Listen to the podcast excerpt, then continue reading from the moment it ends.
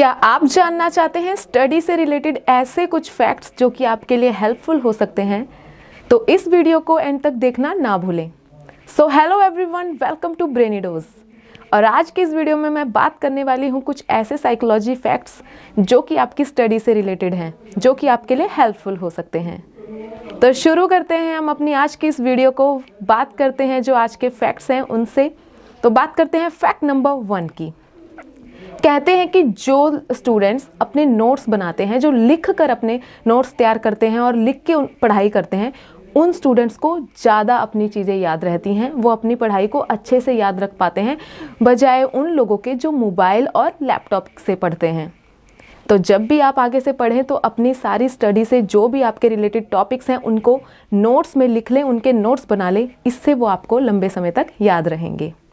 बात करते हैं फैक्ट नंबर टू की।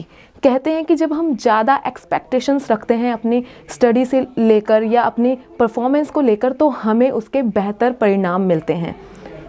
और जब हम वहीं पे कम एक्सपेक्टेशंस रखते हैं या कम प्रिपेयर रहते हैं तो हमारा नतीजा हमेशा ख़राब ही होता है। हमारी परफॉर्मेंस में कोई ना कोई कमी रह जाती है।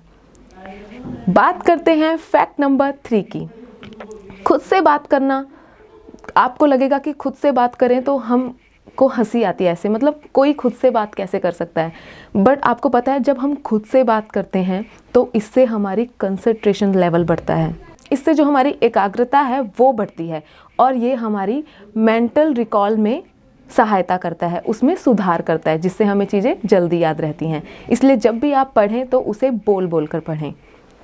बात करते हैं फैक्ट नंबर फोर की। कुछ भी पढ़ते टाइम आपको उसे उन कंसेप्ट को या जो भी आप पढ़ रहे हैं, उसे रियल लाइफ एग्जाम्पल्स के तौर पर पढ़ना चाहिए। क्योंकि जब हम किसी बात, किसी टॉपिक को पढ़ते हैं और उसे हम अपनी रियल लाइफ से कंपेयर करते हैं तो वो हमें चीज़ें अच्छे से याद हो जाती हैं और वो हमें लंबे समय तक याद रहती हैं। हमारी जो और भी टॉपिक्स हैं, उनको बाकी सिचुएशंस या रियल एग्जाम्पल्स के साथ आप जब कनेक्ट करेंगे तो आपको वो चीज़ें लंबे समय तक याद रहेंगी। बात करते हैं फैक्ट नंबर फाइव की। कहते हैं जब हम पढ़ाई में कंसंट्रेट करते हैं तो उस टाइम पे जो हमारे इन्वायरमेंट में एक डोमिनेंट कलर होता है, वो कौन सा है? ये हमारी लर्निंग कैपेसिटी को भी इफ़ेक्ट करता है। इसलिए जब भी आप नेक्स्ट टाइम पढ़ना स्टार्ट करें तो अपने आसपास कुछ ऐसी चीज़ें रख लें, जिस पर आपकी बार बार नज़र जाए, जैसे कि ब्लू कलर ये कलर काफ़ी ही ब्राइट होता है और इस इस पर हमारा बार बार ध्यान जाएगा तो हमें जो चीज़ें हैं, वो काफ़ी अच्छे से याद होंगी और अगर आप ये नहीं करना चाहते हो तो सिंपली आप एक ब्लू हाइलाइटर ले लें और जिस टॉपिक को पढ़ रहे हैं, उसे ब्लू हाइलाइटर से हाईलाइट करते जाएँ। इससे आपको वो चीज़ आसानी से याद रहेगी। तो ये थे आज के पाँच ऐसे फैक्ट्स जो कि आपकी स्टडी से रिलेटेड थे। अगर आपको ये फैक्ट्स अच्छे लगे हैं तो आप हमें कमेंट सेक्शन में ज़रूर बताएँ।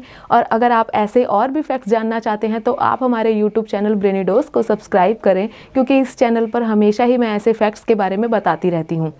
और आज की हमारी इस वीडियो को लाइक और शेयर करना ना भूलें। Thank you so much